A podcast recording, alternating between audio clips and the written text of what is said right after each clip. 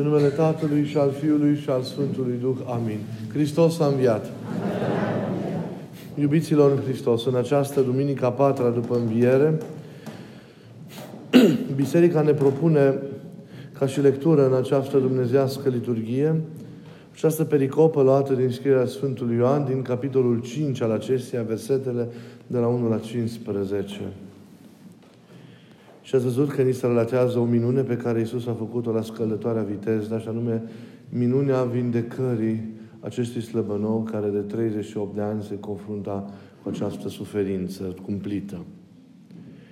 Iată, deci, că printre cei mulți care așteptau acolo tulburarea apei,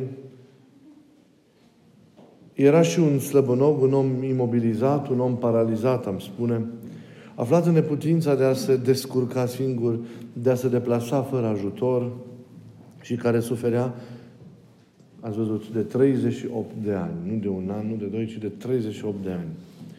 Cu siguranță că mulți dintre acești ani i-a petrecut acolo, pe malul acestei ape, încercând să ajungă și el odată cel din tâi în apă ca să se vindece de această slăbănogire a sa. Nu va fi avut rude apropiate, puternice, întreprinzătoare, care să poată să-l arunce și pe el în apă din tâi. Și omul zăcea acolo, trăind așa, din speranță în speranță, de la o tulburare a apei la alta. Și a venit Isus, care știa de suferința lui. Nu ni se spune dacă a fost chemat, nu ni se spune nici în ce scop a venit acolo. Va fi mers acolo în mijlocul acelor suferințe, poate chiar anume pentru acest om neputincios, mereu rămas în urma celorlalți, dar care mereu și-a păstrat vie speranța. Iar Isus l-a vindecat, trimițându-l, cum am văzut în încheierea relatării episodului, sănătos pe picioarele lui la casa lui. Iubiților, în cuvântul de azi aș vrea să vă pun la suflet câteva gânduri legate de două aspecte, să le zicem așa, umane, desprinse din textul care tocmai s-a citit. Sunt două lucruri importante care țin de partea aceasta a omului în acest episod și care ne impresionează. De fapt, unul ne impresionează plăcut, veți vedea celălalt mai puțin plăcut. Ne impresionează, și mă refer acum la episodul acesta sau la aspectul acesta plăcut, de la bun început, pornind de la timpul acesta îndelungat al suferinței, faptul că acest om bolnav nu și-a pierdut speranța. Nu doar în pofida, nu doar în ciuda anilor îndelungați de suferință, ci și în ciuda tuturor eșecurilor repetate prin care a trecut în dorința lui de a intra în apă și de a se face bine. Oricât de mult ar conta, cred că pentru mulți dintre noi, vindecarea, cred că la un moment dat, în acești 38 de ani, te oprești să mai și speri. El însă nu a făcut-o.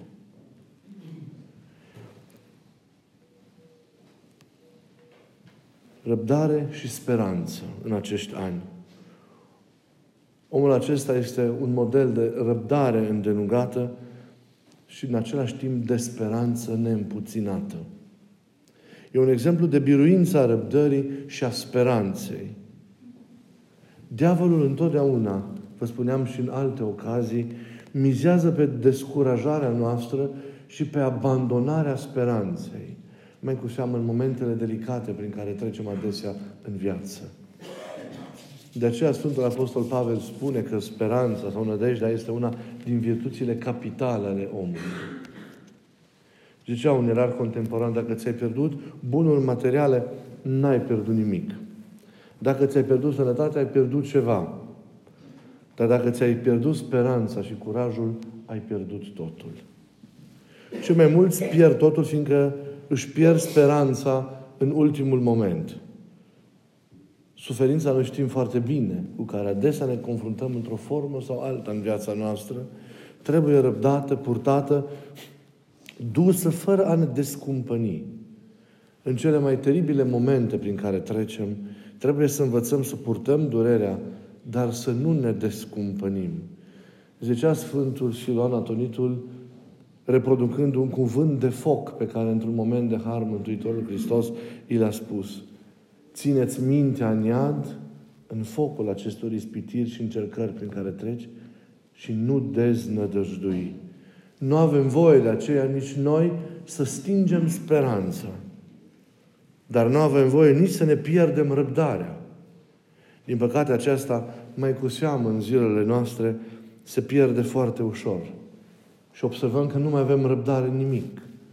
Nu mai avem răbdare, în primul rând, cu noi înșine, cu parcursul acesta al vieții duhovnicești pe care trebuie să-l dărim, cu lupta aceasta pe care trebuie să o dăm pentru despătimirea noastră, pentru ridicarea noastră pe scara aceasta a desăvârșirii creștine. Nu mai avem răbdare cu purtarea încercărilor, a bolilor, a problemelor care ne invadează de multe ori viața.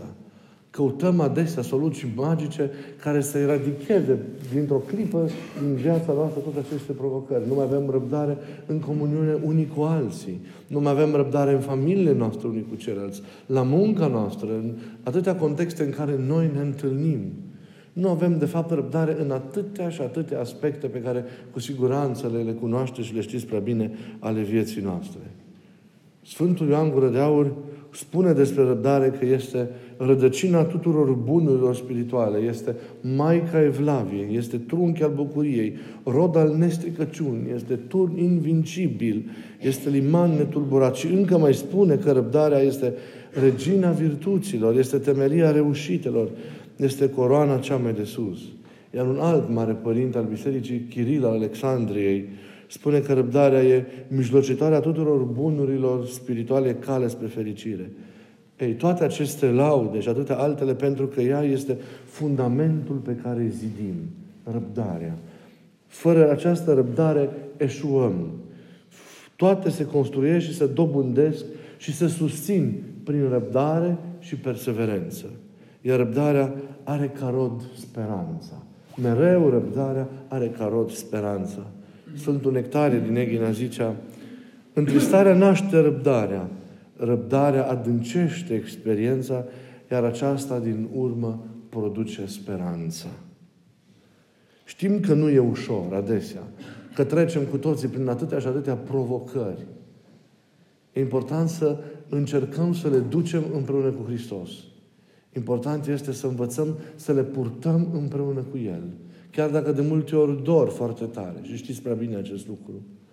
Însă să le ducem cu El cu răbdare pe toate, fără să deznădăjduim, fără să ne pierdem cu firea, fără să ne descumpănim în fața, în fața acestora. Să nu ne pierdem nici răbdarea, nici speranța. Pentru că El e cu noi și ne ajută mereu. Să privim mereu la acest om din Evanghelia de astăzi și să ne întărim. Era dus zilnic înapoi la casa sa, ca o rufă muldară de la scăldătoare care nu s-a mai putut curăți. Dar nu și-a pierdut răbdarea. Și a sperat, în ciuda a toate, și asta, cum ați văzut foarte bine, a sperat an la rând. Și de fiecare dată, în fiecare zor de zi, cu siguranță smerit și răbdător, a pornit din nou spre încercarea aceasta a miracolului. În fiecare dimineață a înflorit în el din răbdarea pe care a avut-o speranța. Și într-o zi acest miracol a venit și pentru el. Dar a fost un rod al răbdării și al speranței pe care și noi trebuie să le avem și să le cultivăm mereu în viața noastră. Mai este apoi, iubiților, vă spuneam la început, un aspect uman care ne impresionează și el, însă de asta dată negativ în Evanghelia de astăzi. Ne întristează profund pentru că ne privește. E vorba despre răspunsul pe care omul îl dă lui Isus. Nu am om care să mă arunce în apă. Nu am pe nimeni. El era singur. Culmea. Singur într-o mare de oameni care așteptau același lucru. Dacă unii, alții îl aduceau, nu rămânea nimeni cu el pentru a fi alături de el la timpul oportun, pentru a-l arunca în apă. De altfel,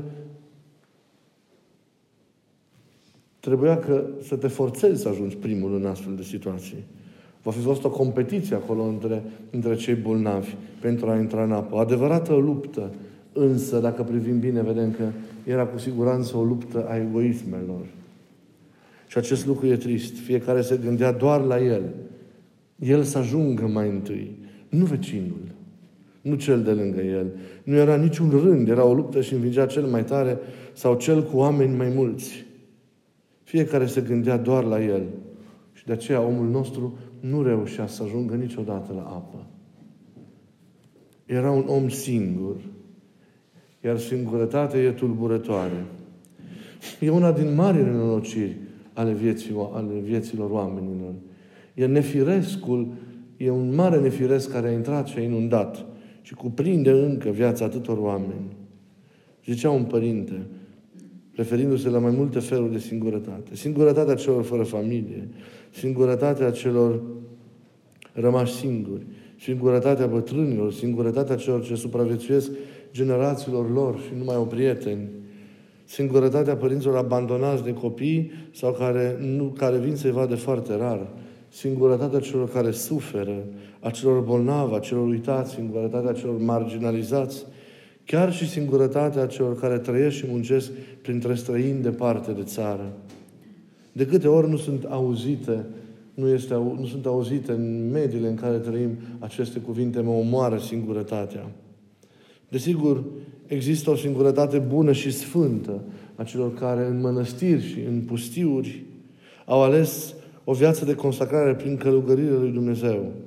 Există apoi acele momente de singurătate de care cu toți avem nevoie, de solitudine în care ne retragem pentru a ne cântări viața, pentru a ne analiza existența, pentru a așeza lucrurile în noi și pentru a lua eventual în situații de cumpănă decizii inspirate și autentice pentru ceea ce trebuie să împlinim și să trăim. Dar toate aceste situații înseamnă altceva. Noi vorbim însă de singurătatea aceasta nefirească, care bântuie într-un chip atât de tulburător viețile atâtor oameni și care copleșește de cele mai multe ori. Vorbim despre acest urât al singurătății, despre această, acest urât al des, descumpănirii, al, al nonsensului existenței pe care îl trăiesc adesea cei care sunt în situații de singurătate. Singurătatea dezumanizează. Noi nu am fost făcuți pentru singurătate, ci pentru comuniune, pentru că suntem persoane și în vârtutea acestui fapt avem chemarea și putința de a ieși din noi înșine, din izolarea noastră, din individualismul nostru, pentru a veni la intervalul comuniunii cu, cu aproapele, pentru a veni la intervalul relației. Viața trebuie împărtășită cu cei de lângă prin iubire. Și Dumnezeu este, știm foarte bine, trăime de persoane. Nu este singurătate, nu este, nu este un Dumnezeu care trăiește singur în izolare. Dumnezeul nostru, unic în ființa sa, e întrăit în persoane care trăiesc între ele o comuniune de iubire profundă și desăvârșită.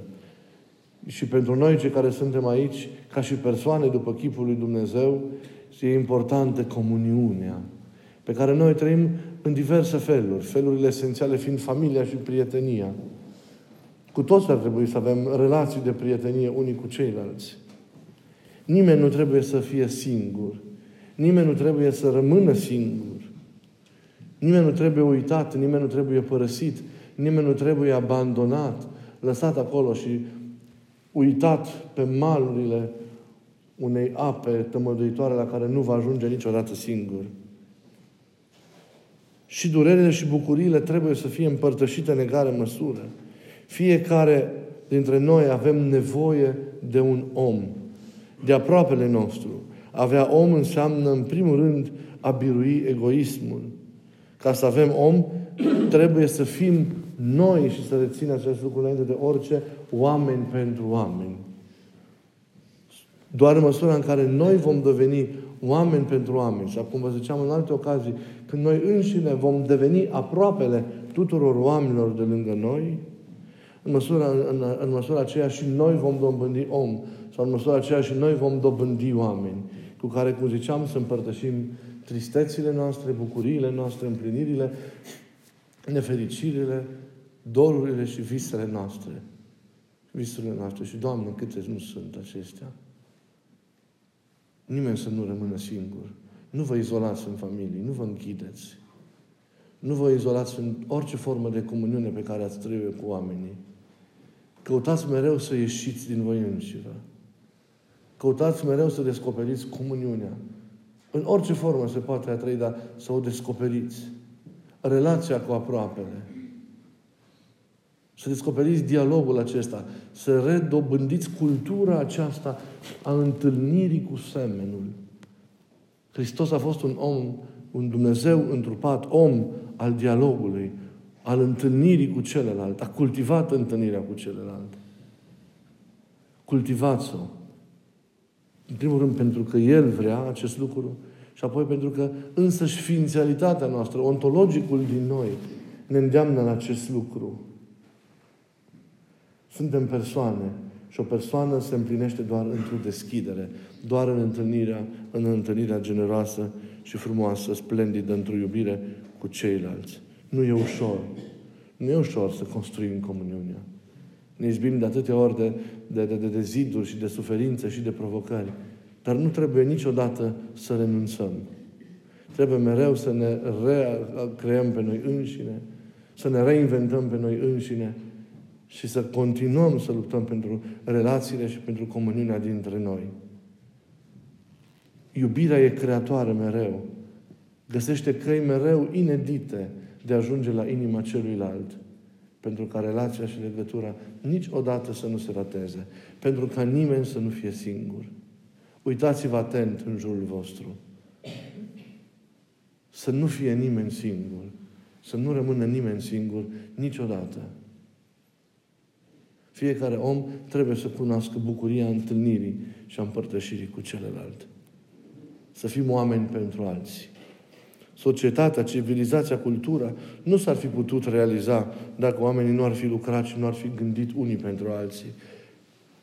Apropierea, comuniunea țin de acest esențial al vieții. Și toate acestea reprezintă, reprezintă reversul singurătății. Nimeni să nu fie singur.